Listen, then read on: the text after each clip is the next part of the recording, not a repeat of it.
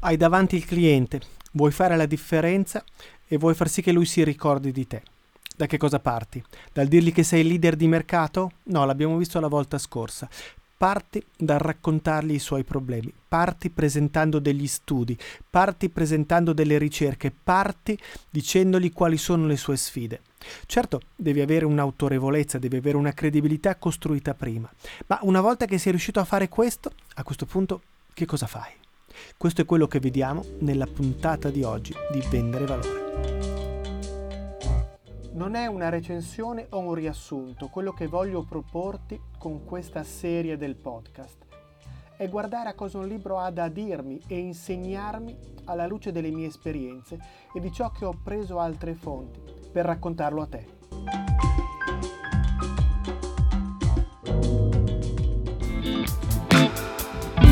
Aumenta i tuoi profitti smettendo di fare sconti e concessioni ai tuoi clienti. Vendere valore. Dal 2016 il podcast prodotto da Podbits che spiega come vendere con efficacia. Con Paolo Pugni. Da che cosa parti allora per fare la differenza? Beh, parti, come dicevamo, da un'affermazione che può essere utile. So cosa vi preoccupa in questo momento mettila nel modo migliore, si intende, ma il concetto di fondo è posso aiutarti perché capisco quali sono i tuoi problemi. Li conosco, li ho già affrontati, li ho già visti, li ho già eh, incontrati presso altri clienti, conosco il mercato, so quello che stai soffrendo in questo momento. So che hai problemi con l'aumento dei prezzi, con le materie prime, con i costi dell'energia, lo so. Ti posso portare delle statistiche su come sta aumentando l'inflazione, lo so so quali sono le difficoltà che hanno incontrato i tuoi concorrenti o aziende del tuo settore e poi ti aiuto a confermare tutto questo con le domande, le domande che sanno fare la differenza, domande che ti aiutano a scoprire qualcosa di te.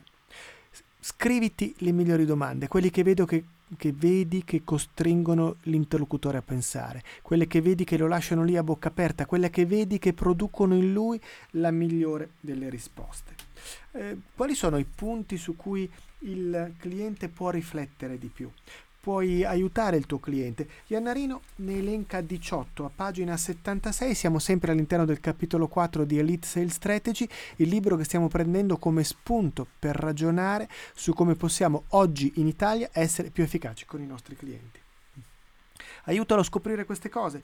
Le loro assumption, le loro presunzioni, le loro credenze sono datate, sono oramai vecchie, continuano a ritenere che certe cose funzionino, continuano a ritenere che certe cose sono, stanno andando così, e ma il mercato non cambia, no, ma il nostro mercato è differente. No, non è vero, non è questo. Aiutali a capire qual è la natura dei loro errori, a non sottovalutarla. Qui per esempio la Toki identifica alcuni tipi di pregiudizi, di preconcetti, di vincoli con, mm, come li chiama, di vincoli cognitivi, mm, di vincoli dedicati alle filosofie, alle credenze, alle rappresentazioni della realtà che stanno facendo. Aiutali a capire che possono imparare qualcosa da te, certo devi farlo con delicatezza, io qui ti sto dando gli argomenti possibili aiutili a capire con chi devono parlare o chi di loro deve parlare con qualcuno di voi per avere eh, una visione più ampia, una visione migliore. Aiutali a capire chi deve partecipare in iniziative di cambiamento, chi deve essere coinvolto se vogliamo cambiare queste cose, chi sono coloro che nel processo decisionale ehm, sono importanti. Aiutali a capire cosa va cambiato e perché. E qui di nuovo io mi rifaccio alla TOC e alle sue tre domande essenziali. What to change, what to change to, how to ease the change, cosa cambiare, verso dove cambiare, come facilitare il cambiamento con tutti gli alberi della realtà corrente e futura, con tutto l'esame per capire qual è il vero vincolo, qual è il vincolo, in questo caso spesso e volentieri appunto cognitivo, concettuale, filosofico. Aiutali a capire che ci sono dei risultati migliori per loro, a non accontentarsi di quello che fanno, a capire che si può andare oltre, a capire che puoi veramente ottenere un grande cambiamento. Anche qui c'è tutta una letteratura della Theory of Constraint che aiuta a capire sul Ever Flourishing Company, l'azienda che cresce mh, continuamente, che non si accontenta di un piccolo miglioramento, ma che va sempre alla ricerca del suo problema principale per andare avanti aiutali a capire quali ostacoli impediscono loro di migliorare i risultati, che cosa sta trattenendoli dal fare le cose meglio, la paura per il futuro, la paura del cambiamento, liti interne. Aiutali a capire che c'è questa mappatura che può essere fatta. Aiutali a comprendere quali sono le forze che impattano sul loro mondo, sul loro business.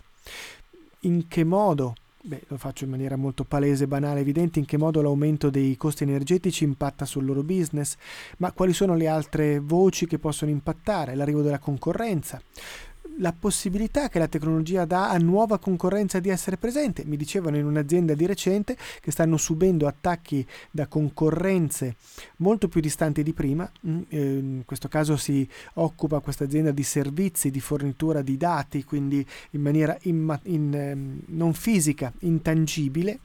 E, um, perché? Perché in precedenza per andare comunque a parlare col cliente e a costruire la fiducia bisognava essere presenti fisicamente, ora non più. Quindi anche aziende distanti, loro concorrenti, possono contattare il cliente eh, via web, mh, mm, con una web call, eh, perlomeno nella parte iniziale del processo, giocarsi questa carta. Poi dovranno venire, d'accordo, ma a quel punto hanno fatto una scrematura, hanno fatto passi avanti nel processo di relazione con il cliente. Questa è una forza che impatta sul nostro business. Capire quali siano le nuove opportunità che possono avere, magari proprio date da questo che dicevo prima, rovesciamo quello che ho detto appena prima in un luogo positivo per vedere quali possono essere queste opportunità nuove. Capire quali sono i coccodrilli. Vi ricordate, abbiamo parlato di coccodrilli come gli effetti negativi, gli effetti devastanti del non cambiamento. Quindi quali sono i, le conseguenze negative del non cambiare, di mantenere lo stato così com'è, lo status quo così com'è, questa particolare situazione. Capire cosa bisogna fare quando cambiamo quando vogliamo migliorare i risultati, capire cosa smettere di fare per migliorare i risultati, capire cosa continuare a fare per mantenere questi risultati. Capire quanto impegnativo e faticoso è il cambiamento. Non basta schiacciare un pulsante e cambiamo tutto. Eh no, ci sono tante cose da modificare. Mm, mm, ve lo faccio con un esempio della corsa. Non ti metti a correre una maratona dalla mattina alla sera perché hai deciso di cambiare e devi cominciare a perdere peso, devi cominciare a fare allenamenti, devi da dedicare del tempo, devi affrontare lo sforzo magari di mettersi a correre d'inverno, che è faticoso, o d'estate col caldo quanto è faticoso cambiare, quanto dobbiamo pianificare il cambiamento, quanto dobbiamo essere pronti a tutti i possibili effetti collaterali, a ridurli, alle persone che si possono opporre. Come valut- valutare approcci differenti fermiamoci un attimo, ragioniamo su tutto, vediamo quali possono essere le alternative, esaminiamole insieme e poi scegliamo quella migliore, anche perché nel momento in cui scegli quella migliore lo fai convinto. Non c'è, eh, ma se però andavo in montagna invece che al mare, vedi, saremmo divertiti di più. Eh, poi non sarebbe stato brutto tempo. No, abbiamo scelto tutte le possibilità, le abbiamo valutate, abbiamo esaminato tutto e abbiamo preso una decisione. Dagli delle competenze che sono non possedute da loro, impossibili per loro, ma che tu puoi avere perché hai uno sguardo su un mercato trasversale. Spiegali cosa sta accadendo nelle altre aziende.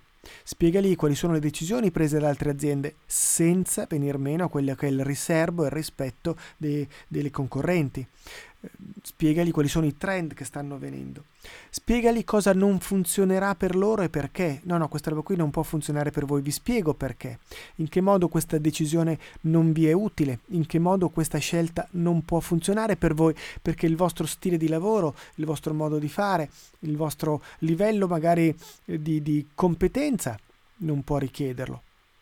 E non è un'offesa, non è un'offesa, eh, è semplicemente il riconoscimento di un limite e spiegateli perché per loro la cosa migliore è cercare un cambiamento, è impostare un progetto di cambiamento.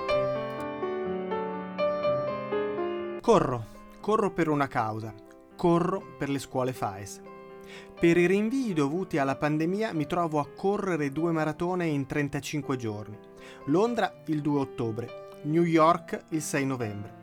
E allora dedico questa fatica divertente ma sempre fatica, alle scuole FAES per le quali nutro grande riconoscenza, in particolare per il progetto Borse di Studio.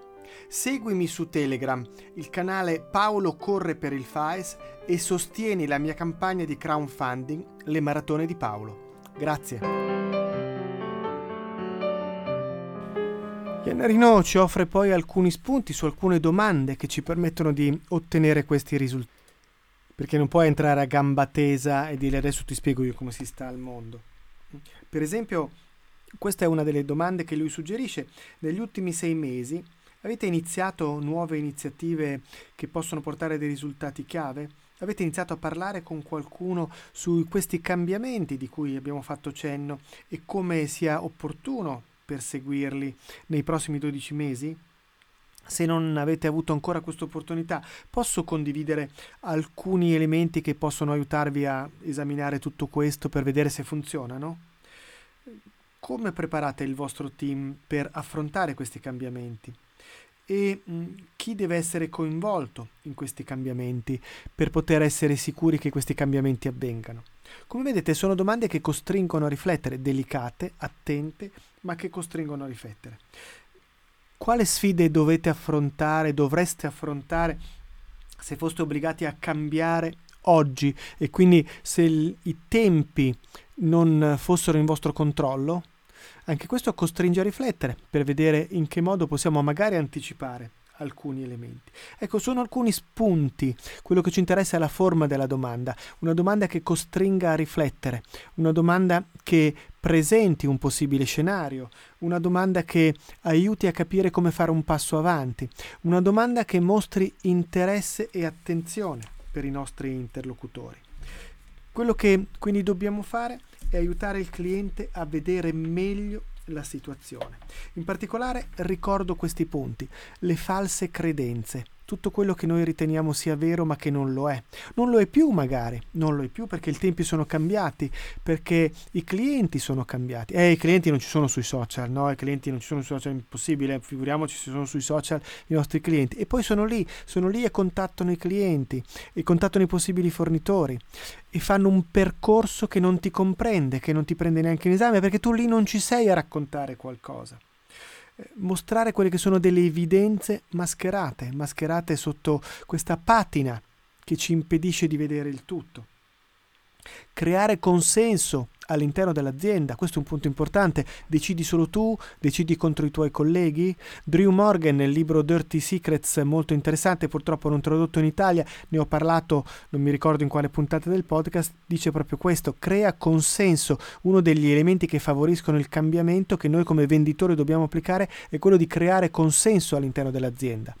Metti in moto la possibilità di lavorare con più persone per creare consenso, per far sì che il cambiamento non arrivi addosso agli altri e ci sia un rifiuto di questo cambiamento. Mostra quali possono essere i cambiamenti esterni, che magari non sono ancora attesi ma che stanno arrivando. Ad esempio, se io lavoro con il settore delle scuole, lavoro con il settore del, del mondo ehm, dell'abbigliamento o degli, degli, accessori per neonati e altro, beh, io devo far presente che stiamo andando incontro a un potente inverno demografico. C'è un calo notevole. Oppure che ci sono decisori nuovi nelle aziende. Sono abituato a un decisore boomer della mia età, ma i nuovi decisori sono millennial, ragionano in modo diverso, utilizzano strumenti diversi. Ti stai preparando? a dialogare con loro? Eh, ma manca ancora tempo. No, non ne manca tanto di tempo. Sono qui che arrivano. Con i cambi che ci sono nelle aziende, sono qui che arrivano. Per fare tutto questo, tu devi attivare un altro spunto importante, imparare dai clienti. Imparare da questo cliente, imparare dagli altri.